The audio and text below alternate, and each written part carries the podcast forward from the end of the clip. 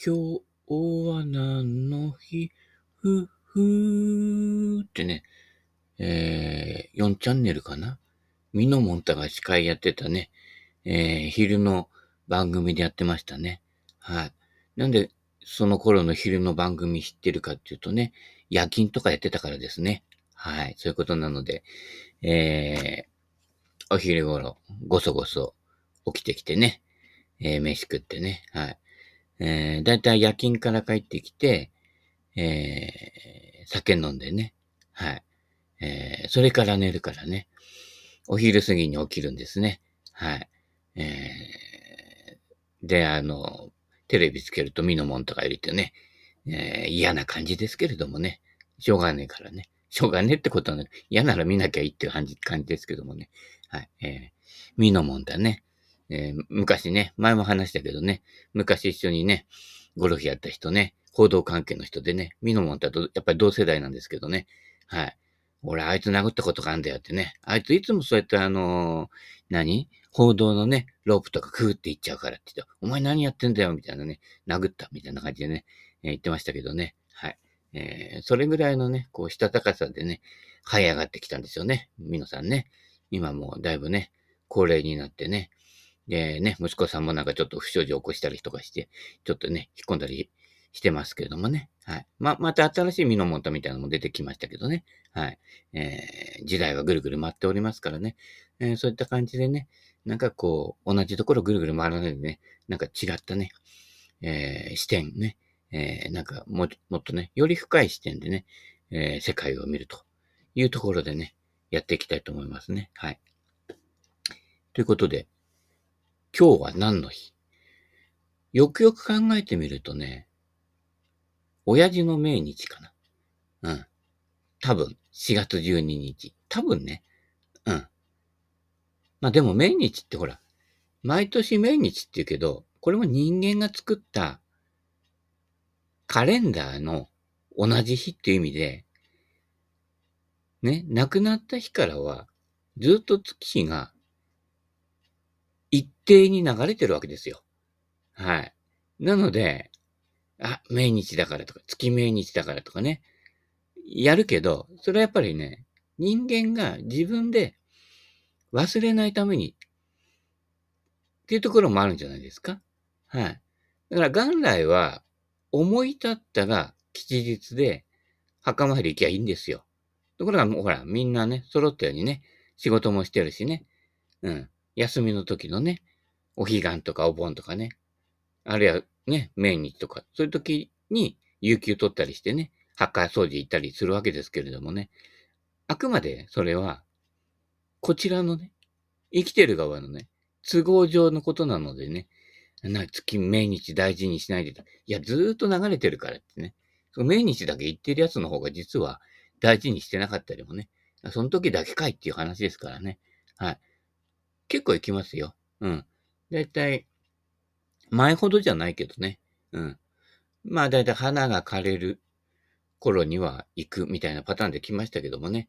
うん。まあ、近年はね、ちょっと花代ケチってね。うん。あの、だいぶ枯れてからね、行くっていうね、ことも多いですしね。えー、だいたいあの、親もね、俺の勝負してるのでね、あの、半額の花ね、だ、は、あれ、すぐ枯れるんですよ。もう地面から生えてないからね。お供えのお花ってね。だったら半額で、ね。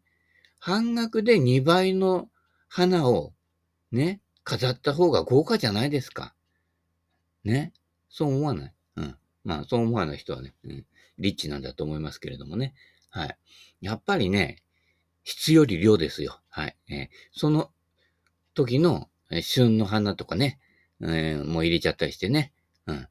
えー、菜の花とかね、今いっぱい咲いてますからね。菜の花、あれ菜の花ね、でもね、あの、持って帰ってきて食べた方がいいですよ。あの、スーパーでも売ってますけれどもね。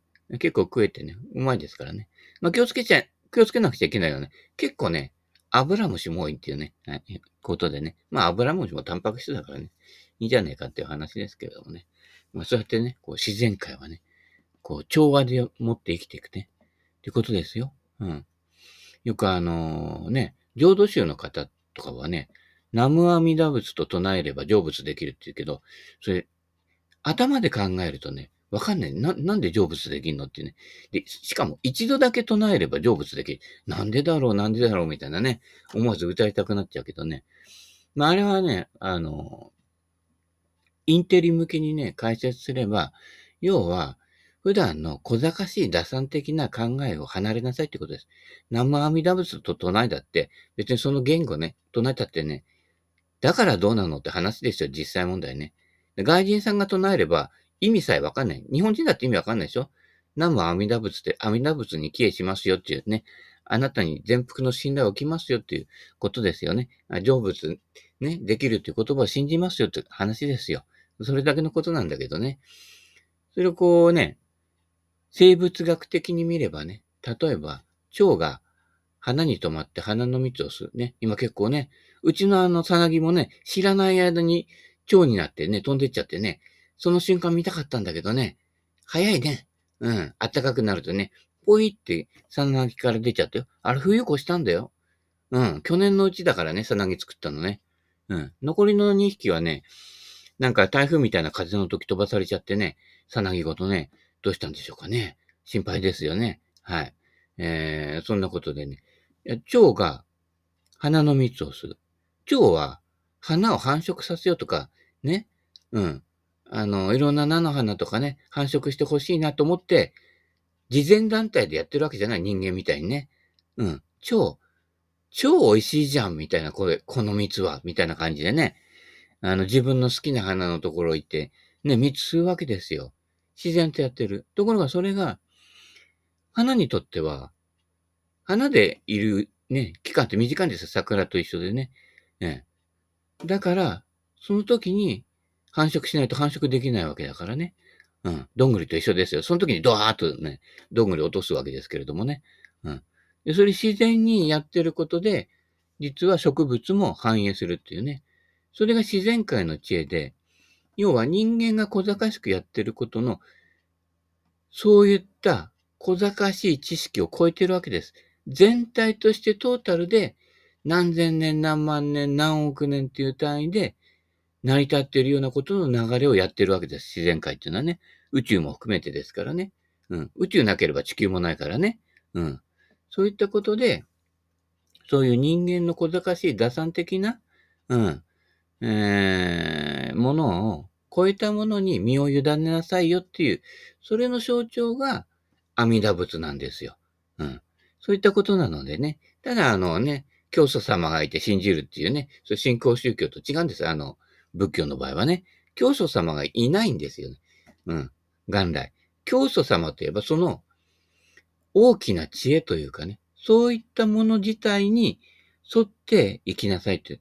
すべてこの世界はその関係性で成り立ってるから、そこに気づいた人の勝ちだぜ、バカ野郎っていう話ですよ。バカ野郎とは言ってないけどね。うん。そこでこう、小賢しく目先のね、えー、ものに反発したり反応したりね、目先のことのね、ちょっとした甘い汁にね、乗っちゃうとかね。蝶が花の蜜を吸うのは非常に崇高な行事なんですよ。うん。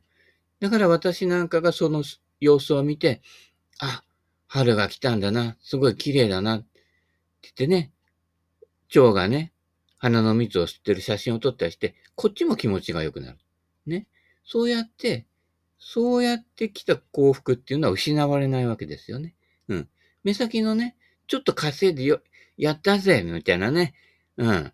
本日の10レース、大穴当たったぜっていうのは、すぐあぶく銭で聞いちゃうでしょ一瞬の幸福だよね。で、あぶく銭でね、ちょっと高い肉食ったりとかね、酒いっぱい飲んじゃったりしてね。で、体壊しちゃったりしてね。持続性のない幸福ばっかり求めてるの、人間はね。目先のね。うん。そういったことでね、持続性のない幸福っていうのは必ず人に不幸を与えてるってことですからね。よ、言ってみればね、えー、八つ当たりと一緒なんですよ。あの、目先の幸福を追いかけるやつっていうのはね、誰かがその陰で不幸になってるというね。うん、資本主義と一緒ですよね。資本主義って偏るんですよ。富がね。うん。でも、だから、富んだ人は、有効にそれを分けて、ね、その富を得るっていうこと以上のものを見てない人は、やっぱりどんなに稼いでったっても貧乏人なんですよね。貧しい人なんですよ。うん。ちょっとだ、ね。だから、脇から車が出てきたら、ちょっとね、前も信号で使えてる。ちょっと入れてあげるね。そういった心のゆとりがね、えー、大事でね。そういったことでね、バッと出てきて入れてあげないみたいな感じのね、人ね、いるでしょ？たまに。合流とかでもね。自分が先々ってやってるやつね。そうやったやつはどんなに稼いでても心貧しいのでね。そうやって花と蝶をめでないよね。もうすぐそうやって森とか伐採しちゃってね。ね、ここで気をつけていただきたいのはね、虫が絶滅した時は人類も絶滅しますからね。うん、虫の駅だからね。だからあの、ね、虫の知らせっていうんで、虫が知らせてくれなくなったらもうおしまいですから。人間もね。はい。そういったことでね、えー、墓参り行こうかなと。はい。できればね、墓の近くにね、あの、お風呂屋さんもあるんで行きたいんですけどね。うん。神さん俺ほどね、あんまりね、風呂好きじゃないんでね、噛み合わないんだよね。行った先々の風呂に入るのがね、風呂ゴルファーとしての務めですからね。うん。そこはね、嫌でも付き合っていただきたいと思いますけれどもね。はい。そんなこんなでね、えー、岡本太郎の仕事論、えー、行こうかな。うん。仕事論って言うけどね、実は人間は、どうでもいい、あってもなくてもいい遊びの方に、元来の性分が出るわけです。うん。だから、し、遊びほど基本を抑えなくちゃダメなんですよ。仕事の基本を抑えてやるのはむしろ当たり前なので、結構ノルマとしてやってる部分もあるわけですね。あなたが億万長者で、全く働かなくてもいいと。もう朝から晩まで遊んでてもいいよって言った時に、その人間が非常に出てくるわけですね。遊び上手か遊び下手かね。で、遊びの中で、ね、これどうなってるんだろうっていう好奇心のもとに、深くね、いろんなことを見つめていくと、いろんな発見があったりするわけですね。仕事とやってるっていうことは、その仕事として効率が上がる部分しか見てないわけね。だからさっきの花と蝶で、めでないわけですよ。関係ないからね。私の仕事とね、森が伐採されようが関係ないからね。っていう話になっちゃうわけですね。で、視野が狭くなる。そうすると、我が社が儲かればっていうんで、いろいろね、昔ね、1960年代から70年代、公害問題っていうのはでで出てきたんですよ。川の魚みんな死んじゃったりしてね。うん。で、ね、水俣病とかいろんな病気も発生するわけですけれどもね。それはやっぱり全体を見る目が育ってないわけですよね。うん。自分たちの幸福は、ね、今まで貧乏だったからね、いっぱい稼いで、いや、これで安泰だって。安泰じゃないんですよね。お宅の会社で流したね、えー、排水をね、で育った魚を食べたらね、子供がおかしくなっちゃったとかね、繋がってくるわけですよね。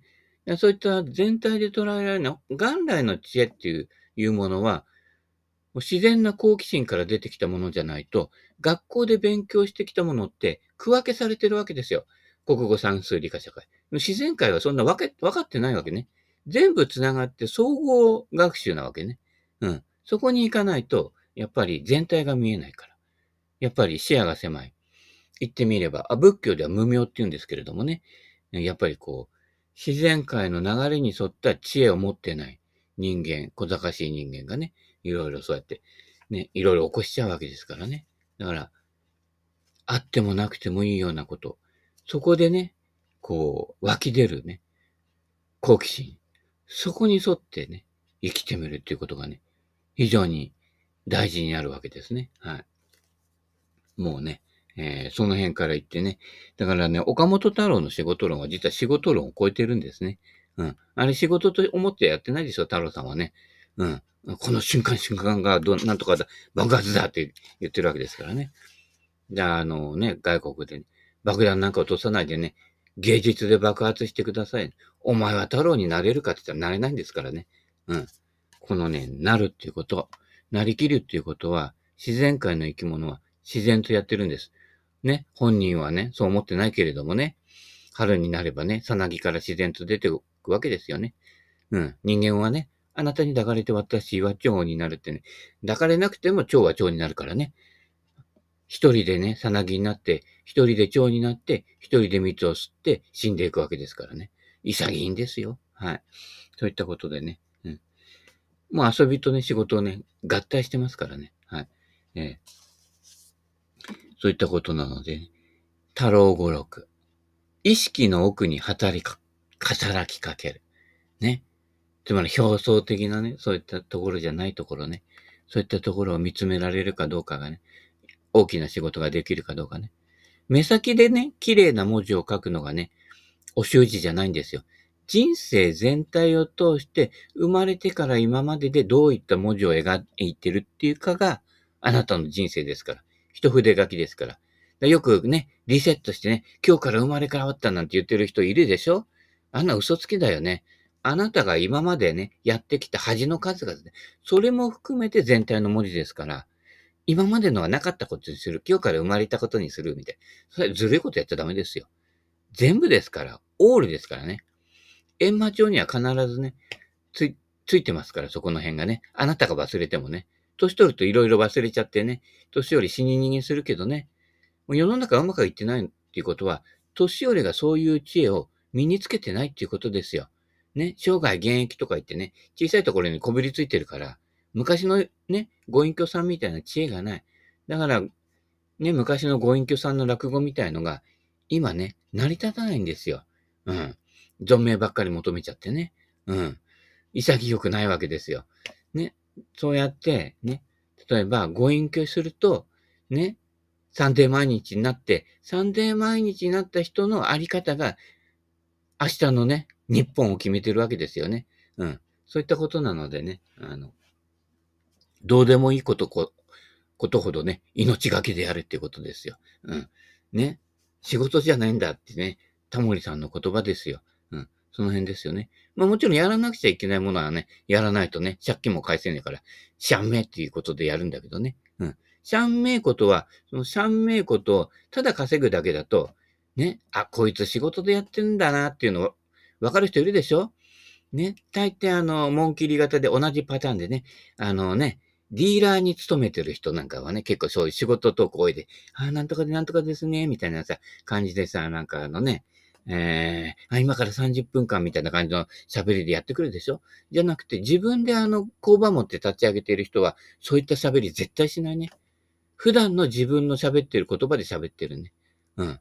ディーラーの人ね、ディーラーのサラリーマンはね、そういうこと、自分の腹から出た言葉で喋ってない。すぐわかるよね。うん。で、その、口車に乗っちゃうわけ。でも、やっぱりね、物は職人さんから買いなさいっていう話ですよ。その人は遊びも仕事もないんだよと。俺がこれをやってるんだからって。自分の言葉で喋るからね。そういった人ほど信頼しないとダメなのよ。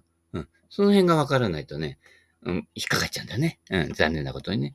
だから太郎じゃないけど、太郎はそういった売るための言葉は使わないわけ。うん。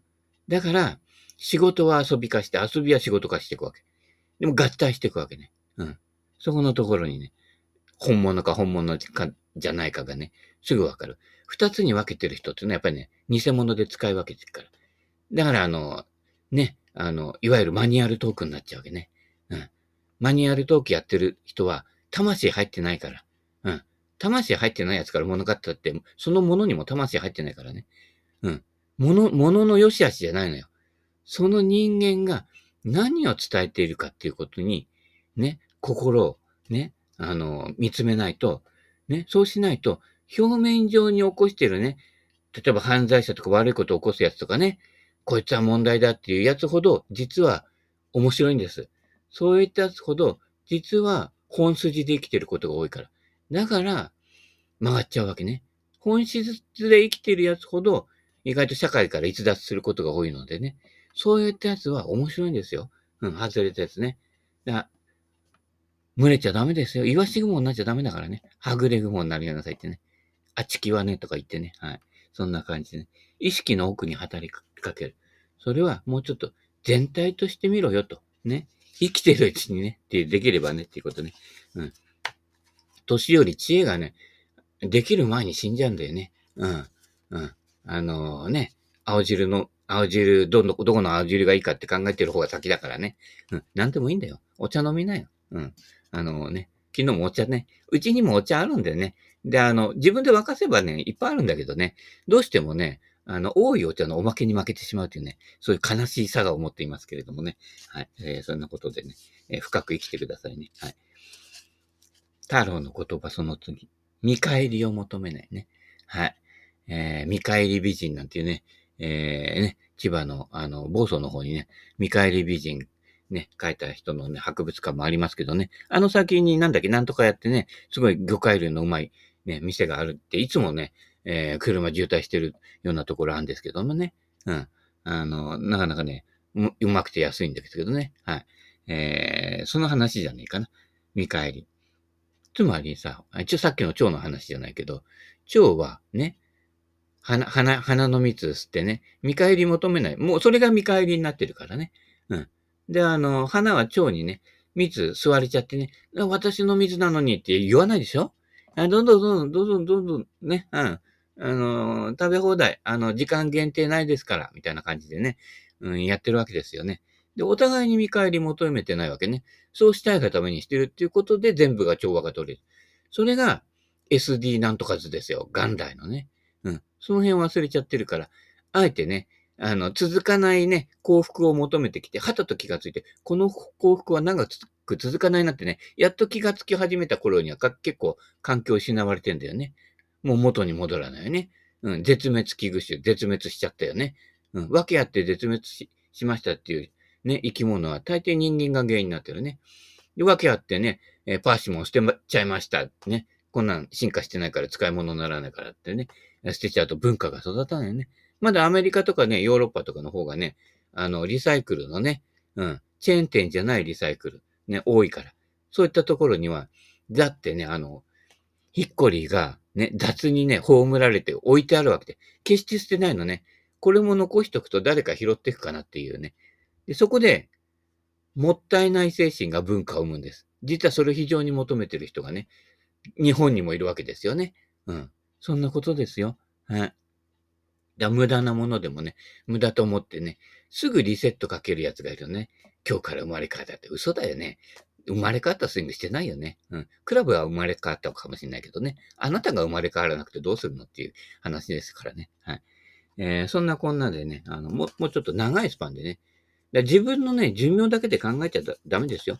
自分の孫、ひ孫の代まで通じてね、安定してね、こう伝わるものっていうもの。そこを活かしてないとダメで。だから今のね、20代、30代の人の方が、その辺はよくわかってます。あのね、バカなの年寄りばっかり。残念だよね。今までどうやって生きてきたのかな、みたいなね、感じですけれどもね。全体としてどういう文字を描いてるかっていうね、そういうね、大きなスパン、長いスパンがね、年寄りほどないんだね。残念なことにね。うん。そんなことでね、うん、えー、所有しない。次の言葉がね。そういうこと。所有しないんですよ。所有ったってね、あなたが使えるクラブはね、一生でね、いくらもないわけね。ましてや月1か月2ぐらいでや、行っててもね。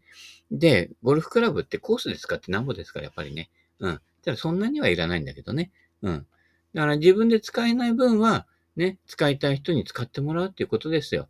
レンタルなんてそんなことは言ってないでね。うん、あげるようでいいわけですよね。で、使わなくなったら、あ、それ今使ってないん？じゃ、俺今それ使いたくなったからで、やればいいだけの話でね。それがプライスレスでしょ。うん。それは所有欲っていうのが一番、この世の中では一番不幸をもたらすわけですよ。ね、プーチンがね、ウクライナ欲しい、ウクライナだっけ？欲しいとか言って言っていたら、ものすごい不幸が起きてるわけですよね。やってることは気違いですからね。うん自分にも家族いるだろうっていうね。相手の家族殺してね、何が幸福になれるっていうね。いや、幸福知らないんですよ。不幸な人たちですよね。だいたい政治のトップとかにいる人に多いんですけれどもね。はい。えそういったことでね、所有欲、ね、人知とかね、そんなこと考えてる。国というたかようなちっちゃい単位で考えてちゃダメですよ。地球という単位か、もう地球という単位でもね、私らにとってはね、えー、狭いんですよ。宇宙にはバルタン星人もいればね、メトロン星人もいるしね、いろんなね、ところにいろんなね、えー、宇宙人が住んでるわけですよね。地球人だって向こうから見たらね、宇宙人だけどね、まだあそこの星はいけてねえのバカだな、みたいなな。要は自分たちで自分たちの細胞をね、殺してる癌細胞みたいなもんですからね。お前が癌だって話ですからね。うん。癌治す前にね、癌なんかほっといてもいいんですから。うん。それより、その魂の癌をね、どうにかしないとね、もう松代までどんどん不幸なんですよ。今不幸になってる人が、の、ね、孫やひ孫までね、やっぱ続いちゃうわけですよ。うん、そういったものがね、トラウマがね。そういったものを生み出してるっていうのは、やっぱり自然界の大きな流れに沿ってないわけね。うん、わかんないからね。うん。南無阿弥陀仏って唱えてくださいよね。うん。そんなこんなでね、はい。えー、お送りしてきました。えー、本日の放送ですがね、えー、この辺で、えー、お時間となりましたのでね、はい。えー、次もあるんだけど、ま、また次話すとね、えー、次の話でね、思い浮かぶ人がね、あの人とあの人とあの人とまた出てきちゃうんでね、えー、な、長引くんでね、えー、今日はこの辺にしときますけどね、はい。えー、今日もね、えー、見切り品をね、えー、半額で花買ってね、えー、行きましょうかね。はい。えー、命日と言っても、命日だから特別の日じゃないと。毎日が命日ね。命日って、ね、命の日って書くんだよ。うん。死んだって思うなよと。ね。左とん平さんもね、さようならが暖かいって言って旅立って言ったわけですからね。暖かいんですよね。これがわからないとね、いつも死を遠ざけているような生き方ししかしてない。でも、ある日突然来るからね。おな、これがこの間急に具合悪くなったよね。で、医者に行ったらね、いや、健康そのものですって言われちゃってね。よ、よくわかんないんですよ、医者もね。うん。自分のね、その、感じに沿ってね、生きてね。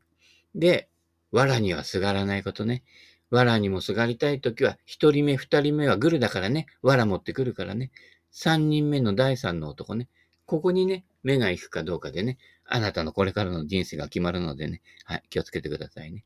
全体としてね、どういう大きな文字を描いてるか、そのね、大きな視点を持ってね、生きていただきたいと思います。ということなので、はい、えー、今日はこの辺でお開きとさせていただきたいと思います。それではまた。バイバイキン。